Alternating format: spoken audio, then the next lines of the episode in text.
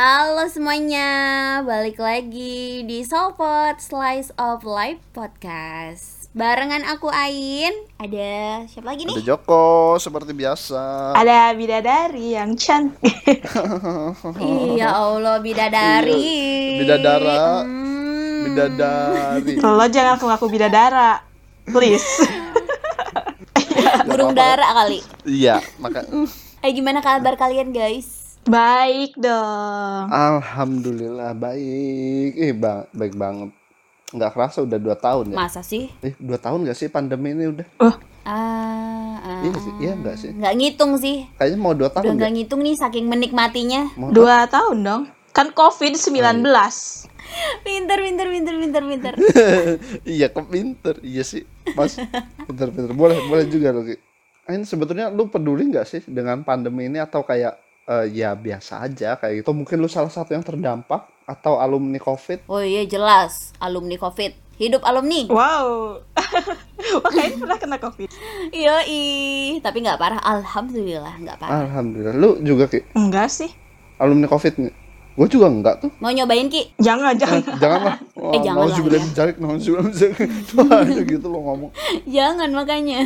Gimana Kak rasanya jadi alumni COVID? Ah, jadi alumni COVID gimana sih? Karena alhamdulillahnya nggak ini ya, nggak parah dan nggak ada penyakit bawaan. Jadi kayak happy aja. Jadi kemarin cuman statusnya aja tuh COVID positif gitu ya, positif COVID. Tapi eh, pada kenyataannya kayak orang sehat aja waktu itu. Hmm. Cuman ya memang sih ada kayak gejala afternya ya after covid tuh kayak ada cepet sesak nafas terus cepet capek terus saturasi oksigen tiba-tiba drop jadi kayak deg-degan gitu Oh, itu after ada gejala after COVID-nya. ada benar-benar Gue baru tahu malahan kalau ada after COVID. iya justru sebelum eh, tahu covid itu tuh cuman kayak demam sehari terus kayak sakit badan sedikit ya udah gitu. Jadi kayak nggak nggak ada kayak orang yang sampai ngerasa sampai hilang rasa sampai hilang eh, penciuman kayak gitu nggak ada sih syukurnya ya. Hmm. Serius nggak ada? iya. Hmm, gue kirain emang kalau yang ada COVID entah walaupun yang biasa aja jadi ngerasa nggak nggak ada ngerasa ngecium nggak nggak kebauan kayak gitu. Emang lu nggak ngerasain itu pas COVID kemarin? enggak karena aku udah ngerang eh, ngerangsang terus tuh. Jadi pas udah dikasih tahu covid kan ya aku jadi takut kan kalau nggak nggak ada perasa perasa atau penciuman kayak gitu tuh bisa ngaruh ke makan kan. Kalau kita nggak makan jadinya drop kan kayak gitu. Nah aku ma aku nggak mau tuh kayak gitu. Jadinya aku rangsang terus. Jadi apa pun saran-saran orang misalnya kayak minum kayu minyak kayu putih terus kayak ngehirup minyak kayu putih itu tuh aku jabanin supaya tetap ada indera itu tuh nggak hilang gitu Serius kamu minum minyak kayu putih? Iya pakai air, ya udah biasa aja. Oh, Daripada nggak bisa makan dan drop imunnya ya, ya udah sih, enjoy aja. gua kalau gua apa ya? Mungkin kalau gua terdampak alhamdulillahnya tidak terdampak sih, cuman Hmm. apa ya? Kalaunya COVID ini kayak berat berat banget berat banget. Ya mungkin tahun-tahunnya aja yang pas kena kayak bertubi-tubi banget nggak sih? Kayak oh ada apa? Kalau gua sih gua gua ngerasanya ada oh sudah pandemi terus eh, kebetulan waktu itu ada hubungan gua yang break up Mhm. kayak gitu. Jadi kayak 2020 ah, terima kasih kayak gitu sih. Ya sih. Jadi kayak ya berat-berat banget. banyak sih. pembelajaran pastinya ya, Gitu banyak sih. pembelajaran. ya banyak pembelajaran banyak eh, ternyata lebih banyak bag- eh, bersyukur lebih ke cara kita bersyukur sih kayak gitu. Lebih Betul, mensyukuri hal-hal kecil kayak gitu. Setuju, kalau setuju. Luki Luki selama pandemi sih apa nih yang yang yang apa yang yang lu rasain deh? Tetap gak bisa memutus hubungan sama masyarakat gitu loh karena emang kerjanya tuh sama masyarakat. Jadi agak was-was juga gitu soalnya kan kita harus tetap mempromosikan apa namanya eh, gaya hidup sehat gitu dengan protokol kesehatannya gitu tapi Betul, betul. ya gitu maksudnya Ha-ha. nggak cuma di kampung aja bahkan di kota aja susah gitu Hmm. buat encourage orang buat pakai masker gitu gitu-gitu kan sebenarnya masih banyak orang ignorant gitu kan apalagi dengan eh, apa konspirasi Hmm. atau apa segala macam gitu mas ada ada satu titik kayak aku tuh parno sendiri gitu kalau ketemu orang gitu. Sedangkan kan kalau di kampung tuh Oh. orang-orang kampung lebih mikir itu tuh penyakit kota kayak gitu jadi nggak akan nyampe ke kampung gitu.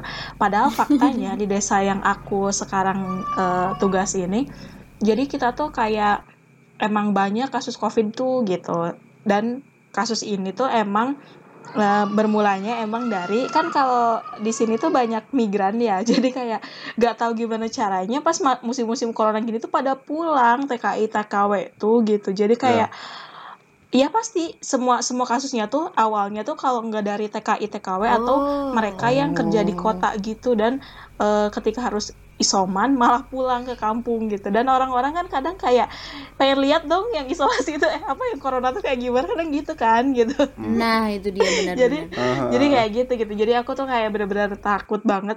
Terus kayak pernah satu eh, ap- pengalaman aku tuh aku mikirnya tinggal ke tempat isolasi itu kan dekat ya kayak cuma kehalangin Hmm. satu rumah doang dan jadi kayak tempat main gitu. Dan aku taunya itu nggak ada orang di situ kan. Terus aku kayak eh, cuma ada yang jaganya gitu. Jadi aku main aja ke sana. Terus pas lagi ngobrol-ngobrol terus eh, bilang nih yang jaganya katanya ih barusan ada ini loh yang datang ke sini katanya ada yang ngisi. Wah ada covid kata aku ada orang yang covid gitu. Iya katanya. Ini eh, apa baru pulang TKW aku langsung bingung. Aku gak pakai masker. Aku, kayak, aku langsung langsung ah iya udah aku pulang dulu ya gitu. Aku langsung pergi kayak itu parah banget. Aku dari situ walaupun dekat walaupun apa aku tetap harus pakai masker aku bilang kayak gitu Iya, benar benar benar. Iya sih. Hmm, tapi untungnya nggak pernah nggak nggak nggak pernah kena covid kan lu maksudnya da- dari jarak dua rumah kayak gitu kan Enggak, enggak. Enggak, Hmm. soalnya eh, aku tuh bener-bener sangat parno gitu loh kayak yang cuci tangan, hand Oh, sanitizer par- gitu. Terus eh. kalau dari kalau dari luar tuh baju langsung dicuci gitu-gitu, langsung mandi kayak gitu. Jadi bener. Jadi walaupun Hmm. kan kata orang kalau yang ketakutan kayak gitu tuh tetap aja ntar kena. Untungnya sih aku enggak gitu karena aku benar-benar menjaga itu semua gitu. Aku tuh paling males anaknya buka masker gitu-gitu. Terus aku gak mau ngumpul rame gitu. Jadi walaupun harus misalkan kalau ke masyarakat gitu kan kan kalau rame-rame gitu sebenarnya susah juga kan ngumpulin masyarakat tapi enaknya tuh gitu. Tapi emang susahnya emang butuh waktu yang lama kan kalau ngobrol door to door gitu. Mhm. Kayak gitu sih. Nah, terus ya kayak gimana ya covid ini emang berdampak banget nggak sih ya? Berat walaupun eh, alhamdulillahnya kita emang apa ya nggak begitu terdampak. Nggak begitu ter- terdampak nggak sih kita? Apa ter- ada yang terdampak banget kah? Nggak alhamdulillah nggak ya dari kita ya Alhamdulillah sih aku merasanya Ah. masih bisa hidup ya. Maksudnya masih normal gitu, Hmm, masih bisa normal. Iya, Benar. walaupun eh, orang-orang di sekitar tuh banyak Iya, yang iya, terdampak betul. banget gitu. Cuman enggak ya aku bukan orang yang ke- yang ah, parah ah, banget ah. gitu loh, bersyukurnya. emang berat sih ya melawan covid ini cuman pasti ada hal positifnya kayak gitu yang yang bisa kita ambil kayak gitu maksudnya nggak nggak semua melulunya itu eh, musibah pandemi ini ini jadi buruk Iya, terus kan benar-benar. kayak gitu kita pasti bisa ngambil sesuatu yang ba yang setidaknya yang positif lah pas di setiap sesuatu hal yang buruk pasti ada pembelajaran yang bisa kita petik kan kayak gitu Iya, betul-betul sih, Ya nggak? setuju, kayak setuju. kayak kayak kita lebih care sama kesehatan kita sama tentang kebersihan kita segala macem. Ya, terus juga kayak lebih aware sama kesehatan mental gitu nggak sih? Kalau aku sih lebih ya, lebih aware. Eh, betul kayak lingkungan kita. Oh ternyata eh ya lebih apa ya lebih care sama keluarga kita kayak gitu orang-orang sekitar kita. Nih kalau kalau kalian nih eh, apa sih yang bisa diambil dari dua tahun covid ini loh yang kita kita kita ter- belajar banget sih oh ternyata kayak gini bisa bisa ngubah ngubah mindset kita kah atau mengubah apa pun atau hal-hal positif apa pun deh yang bisa kita ambil dari eh, terdampaknya pandemi ini deh kayak gitu. Kalau dimulai siapa deh duluan mau cerita nih? Gue Iya, aku terakhiran aja ya. Aku deh. ya. Eh, kalau aku sih kayak lebih banyak bersyukur banget sih coba aja ya gitu. Eh, karena aku basicnya IT kan jadinya tuh kayak segala macam tuh pakai teknologi di masa pandemi itu di masa pandemi ini gitu dan aku adalah orang yang punya basic IT itu jadinya serba lebih mudah. Nah, gara-gara aku punya basic IT terus aku mudah beradaptasi dengan teknologi gitu. Akhirnya tuh nggak cuman dampak pandemi yang nggak begitu besar di aku, malahan alhamdulillahnya tuh jadi kayak manfaat gitu loh buat banyak orang buat ngajarin atau berbagi sama orang-orang yang belum bisa digital kayak gitu. Terus kayak lebih merasa bermanfaat sih kayak gitu di masa pandemi itu di masa pandemi ini gitu hmm. kalau andaikan dulu nggak punya basic IT gimana ya aku adaptasinya gitu di masa pandemi ini gitu karena kan memang kalau yang virus ini tuh ilmuwan-ilmuwan bahkan orang yang lagi neliti peneliti-peneliti itu udah tahu ini tuh bakal kejadian kayak gitu kan jadi uh, sebenarnya mereka tuh udah punya riset sendiri gitu. Akan ada suatu masa di mana banyak virus gitu. Eh ada virus wabah gitu.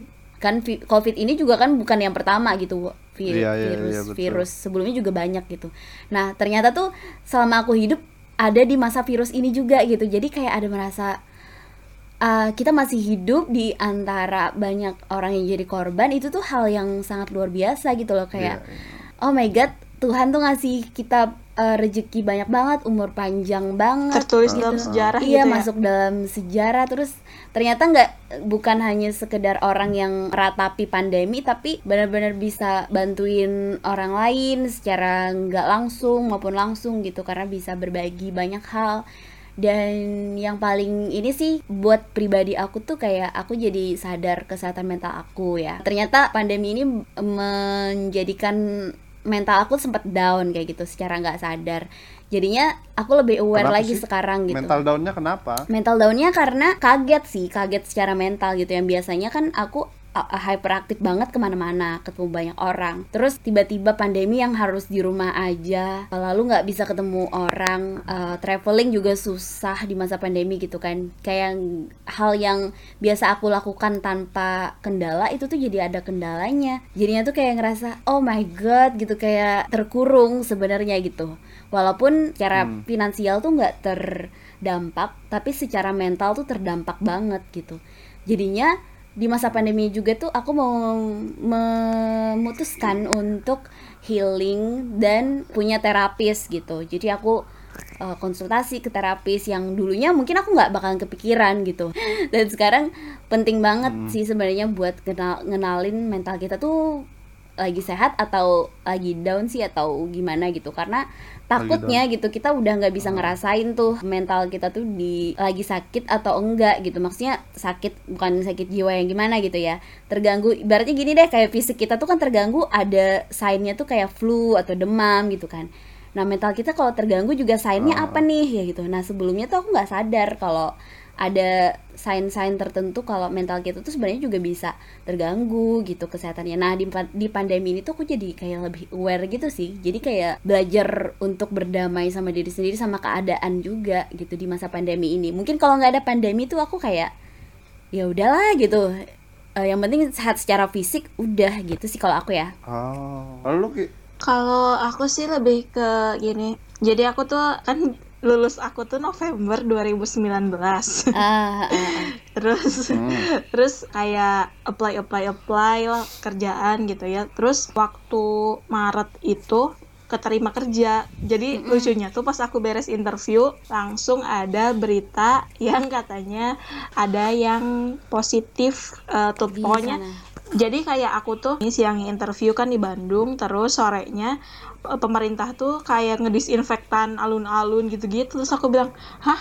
Ini aku baru pulang dari Bandung loh. Kayak udah kita tuh oh, udah iya. udah dedegan banget soalnya interview kita tuh agak skalanya agak gede gitulah ya. Uh, jadi kayak agak oh, deg-degan uh, juga yep. gitu. Kita tuh baru baru ketemu banyak orang gitu. Dan habis itu kan uh, kita mulai lockdown tuh ya waktu Maret Nah, aku udah keterima kerja tuh pas itu. Tapi karena lockdown ini jadi aku nge namanya kayak di pospon dulu sampai kan kita tuh ada pelatihannya dulu. Nah, jadi pas udah keterima ini nggak mungkin dong dalam keadaan lockdown kita tuh pelatihan gitu. Jadi ya udah akhirnya hmm. ditunda sampai bulan Juli. agak oh, lama okay. juga ya dari Maret ke Juli mm. itu benar-benar harus sabar banget gitu kan tapi ternyata di Terus? antara hal apa namanya di antara kesulitan yang ditunda ini selama dari Maret ke Juli ini aku tuh bener-bener mengembangkan diri aku gitu loh gitu jadi kan aku tuh seneng apa nulis seneng desain gitu jadi pas itu tuh aku bener-bener produktif gitu kayak bisa bikin satu tulisan sehari gitu terus bisa Wow. bikin satu gambar satu hari atau satu desain gitu jadi emang bener-bener ketika beres itu aku kayak ngerasa wah dalam eh, beberapa bulan ini aku menghasilkan banyak karya gitu dan setelah Hmm. sekarang kerja gitu kan. Dan sekarang udah norm udah agak normal kan kehitungnya gitu. Malah sulit gitu untuk bikin Ya, hal-hal kayak gitu gitu. Kayak aku tuh kan bener-bener belajar kayak eh, belajar bahasa baru terus apa namanya bikin tulisan bikin apa itu tuh bener-bener sehari tuh ada gitu setiap harinya tuh gitu. Jadi kayak Oke. kayak enak banget gitu hidupnya gitu karena nggak Oh, usah mikirin iya. kerjaan kan karena ini udah keterima kerja gitu nah pas sudah walaupun emang gak enaknya emang gak punya uang kan waktu itu gitu. tapi Oke. tapi emang itu senangnya tuh kayak bisa lebih mengembangkan diri soalnya pas sekarang gitu kan sekarang juga suka ada waktu kadang kan kalau udah kerja tuh ada capeknya gitu kan ada malesnya kadang Iya, kurang betul. motivasi gitu jadi bener-bener Mhm. kayak kemarin tuh bener-bener mengembangkan diri banget gitu dan sekarang kayaknya aku tuh pengen pengen balik lagi ke situ gitu gimana caranya ya tetap produktif salah satunya kan bikin podcast gini juga kan sebenarnya jadi legacy kita gak sih Betul, setuju. Iya, gitu. iya, iya, apa? Mm, kayak gitu Ah, Joko Berarti gimana? hal positifnya diambil? Ya itu tadi banyak dia cerita gimana? Terdul. udah banyak diceritain masa ditanya ampun gue maksudnya kalau nya kayak Ain itu menangkap adalah oh lu jadi lebih produktif Iya. ya Ki, ya di apa lebih menghasilkan banyak karya. Kalau Ain itu maksudnya dia lebih mengenal dirinya sendiri kan oh ternyata mental healthnya itu bagaimana? Kayak gitu. Kalau gua? Kalau gua 2020 pas banget ya. Pas gua lebih downnya itu kayak satu tahun dua, selama 2020 itu kan baru kayak Maret kita itu baru mulai lockdown segala macam itu kan berat ber, lagi berat beratnya tuh Maret ya. Oke. Maret Lebaran Lebaran yang harusnya gue bisa pulang jadi nggak bisa pulang kan kayak gitu. Terus ya hubungan gua kayak gitu yang sudah sudah ya sudah merencanakan sampai ke tahap yang lebih serius kayak gitu ternyata ada hal lain yang yang beneran mengharuskan kita untuk berpisah kayak gitu. Dan itu kayak ah ini 2020 kok gini banget sih? Gua, gua bilang kayak gitu kayak ya ampun kok banyak banget kayak gitu. Di satu sisi gua khawatir dengan orang lain ternyata di sisi lain gua sendiri juga dapat ujian yang kayak gini banget kayak gitu. Kayak kemarin kan 2020 akhir kayak November kayak gitu gua break up sama my ex kayak gitu. Jadi dan itu tuh kayak sakit. mental mental gue tuh yang bener-bener sakit. Gue nggak tahu harus ngapa-ngapain. Gue kalau nya mungkin nggak lockdown break up kayak gitu mungkin gue bakalan bisa jalan ke mana-mana untuk me- apa untuk ngelepas stress release gue kayak gitu. Cuman di satu sisi gue nggak bisa ke mana-mana kan. Jadi gue beneran di rumah kayak gitu. Gue di, rum- di sini rumah sendiri. Dan gue harus menghadapi stress release gue jadi di situ gue harus banyak belajar menerima sih ternyata kayak gitu. Oh gue harus terima ya gue di saat seperti ini gue nggak bisa lari kayak gitu. Nggak gue nggak bisa lari dari masalah kayak gitu. Jadi lu harus hadapin sesakit apa pun kenyataan kayak gitu sepahit apa pun kenyataan lu harus hadapin mau nggak mau kayak gitu. Betul. nanti akhirnya akan ada titik temunya kayak gitu kenapa ini terjadi apa pun yang terjadi kayak gitu. Jadi gue lebih lebih menguatkan diri sih ternyata ekspektasi kita tuh nggak nggak akan bisa berjalan sesuai rencana kita kayak gitu. Soalnya gue adalah tipe orang yang berjalan dengan sesuai rencana kayak gitu. Gue sudah menentukan nanti eh, beberapa bulan ke depan gue sudah harus mencapai ini beberapa bulan ke depan gue harus mencapai ini tahun ini setidaknya gue harus lamaran kayak gitu. Gue sudah gue sudah nuju sampai kayak gitu serius. Ternyata oh kita harus break up segala macam dan itu berat banget. Dan gue tipe gue kan adalah tipe yang penyendiri kayak gitu. Gue jarang mau cerita kalaupun sudah cerita itu berarti gue sudah bisa melewatin di titik terberatnya baru gue mau cerita. Pada saat titik terberatnya gue eh, nggak bisa kayak gitu nggak bisa untuk cerita kayak gitu. Jadi di situ gue ngerasa oh iya apa pun yang terjadi seberat apa pun emang nggak ada yang bisa nolong saat itu juga kayak gitu. Lu harus bisa kuat sendiri kayak gitu dan pada saat ekspekta kita ekspekta eh episode ekspektasi kemarin kan lu Ain ngomong bahwa kita adalah orang yang bertuhan kayak gitu. Oh, dan ternyata ini adalah teguran kayak gitu. M mungkin ini adalah teguran. Gue harus lebih mendekatkan diri kepada Tuhan. Mungkin gue lupa dan inilah cara Tuhan untuk menegur gue seperti itu sih karena ya balik lagi sih. Yang gue percaya sekarang adalah everything happens for a reason Wish, kayak gitu yes. kan. Pasti ada ada hal ada hal baik di ada hal baik di balik terjadinya sesuatu kayak gitu. Walaupun sakit pasti ada hal baik. Karena apa yang kita kira baik belum tentu itu yang terbaik buat kita. Dan apa pun yang buruk buat kita bisa jadi itu yang terbaik buat kita. kayak banget. gitu itu sih yang gue pelajarin. Jadi hal, hal positifnya lebih lebih ini ya apa namanya berprasangka baik gitu sama Tuhan. ya lebih lebih berprasangka baik dan menerima sih. Lebih lebih menerima sih. siapa tahu dengan kita mener dengan kita ikhlas pasti akan dikasih yang lebih kan seperti itu. Walaupun gua sampai saat ini masih menyimpan rasa sama my ex kayak gitu. Cuman ya pasti pasti pasti akan nanti kita akan bahagia dengan cara kita masing-masing gitu sih ih gila gua bijak banget Terus hari ini ya kalau kalau kalian nih apa sih hal yang apa bakal tetap dipertahanin yang sekarang terjadi ketika pandemi sama nanti pas sudah udah selesai pandemi tetap akan kalian pertahankan gitu. Hal-hal apa sih gitu? Pertahankan ya. Ain deh Ain apain Tetap dipertahankan yaitu jaga kesehatan mental. Hmm, ya. Terus apa ya? Tetap produktif di digital life ya Hmm. kali ya. Ya mungkin itu Keren ya sih kalau Kak ini. Ain tetap tetap ini ya, tetap passionate sama ininya, sama IT ya. Wih asik. Ya amin lah amin amin. Iya. Sejauh ini sih gitu kayaknya ya. amin, amin. Kalau Kak Joko apa? kalau gua lebih apa ya lebih melihat segala sesuatu dari apa ya dari segala sisi lah. Hmm. kayak gitu. Gua nggak bisa ngejudge gua nggak bisa ngejudge sesuatu ah ini nggak baik buat gua kayak gitu. Tapi kita harus melihat oh mungkin ada ada hal baik apa sih yang tersimpan dari sesuatu ini kayak gitu. Kayak jadi mungkin uh, ada aja kayak gitu. Pasti ada aja hal baik kayak gitu. Nggak nggak semuanya buruk kok. Ya. Itu sih yang yang gua pertahan harus berprasangka baik terus. Mm-mm. Kalau gue sih pakai masker ya, kayaknya setelah pandemi juga gue pasti bakal tetap masker, pakai masker ke mana-mana. selain mempercantik selain mempercantik masker ini Eh, saya sih nggak nggak se apa ya nggak ada low esteem kayak gitu sih. Jadi kayak eh, kalau nggak pakai masker juga aku charming gitu. Uh. Enggak sih tapi tapi lebih lebih overconfidence yang mulai Betul.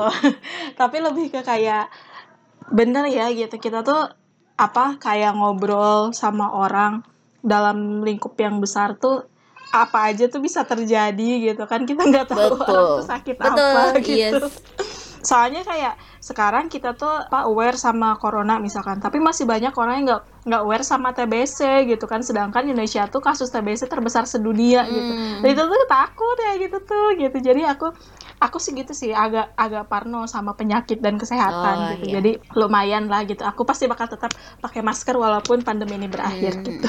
Kalau aku emang kebetulan pakai maskernya sebelum pandemi padahal Hmm, sukanya. ha-ha. Jadi kok kayak Kenapa tuh, jalan Kak? kalau naik angkutan umum terus kalau naik pesawat, nah itu pakai masker tuh entah kenapa dulu mungkin ada feeling kali ya bakalan bakalan ada virus gitu. ya nggak tahu sih enggak sih. Jadi kalau ke tempat umum tuh seringnya memang pakai masker gitu. Nah, kalau aku kalau naik uh, ini sih kendaraan umum aja, kan kalau ketiduran jelek gitu kan ya kelihatan I- orang. iya iya. Iya alasannya salah satunya itu tuh. Aduh seru-seru sih. Ya tapi ngomongin apa yang disadari pas pandemi itu emang nggak bakal ada habisnya sih Karena banyak banget bener. Banyak banget hal-hal yang baru ditemuin atau baru punya kebiasaan yang kayaknya kalau nggak pandemi nggak bakal ada kebiasaan ini nih kayak gitu banyak sih saking banyaknya bingung. Kalau misalnya apa ya? Kalau ada satu hal yang yang dulu tuh ngerasanya eh kayak yang pas pandemi itu kayak ya kenapa sih gua nggak gini dulu gitu? Apa sih salah satunya? Bentar ya soalnya aku kayak nggak ada penyesalan gitu loh Oh. Iya nih. Kak Joko nih banyak nih kayaknya Kak Joko. kayaknya gua harus lebih terbuka Ah. sih itu sih kalau kalau gue lebih lebih terbuka karena gua kalau ada masalah gue nyimpan sendiri gue nyimpan sendiri bahkan sama partner apa partner sama mantan gua pacar gua Hmm. dulu kayak gitu gua apa-apa sendiri kayak gitu karena gua ngerasa gua bisa kayak gitu gua bisa sendiri kayak gitu padahal aslinya setelah rapuh gua gitu ya cerita-cerita lu nggak bisa kayak gitu kayak eh gitu. iya iya lu nggak bisa untuk bukannya rapuh maksudnya setidaknya lu harus menghargai orang lain kayak gitu dia sebagai Wih. eh, teman hidup lu nanti lu harus bisa cerita apa pun kayak gitu bukan buat meringankan beban lu nggak bisa nggak bisa apa menanggung semua beban sendiri kayak amazing Kalau kain nggak ada nih. Sejauh ini malam ini aku tidak, ya nggak ada nggak ada. Bersyukur aja udah. Bersyukur aja. sampai berarti sampai sini aja dulu buat teman-teman jadi jangan lalu jangan melihat sesuatu itu dengan buruk terus kayak gitu loh yuk mari coba kita lihat Iya. eh, dari sekeliling kita kita ubah mungkin cara pandang kita tentang pandemi ini pasti ada suatu hal yang baik kok terjadi kayak gitu karena nggak selamanya buruk Yes. dan nggak juga selamanya akan berjalan dengan baik Sehat-sehat terus ya guys.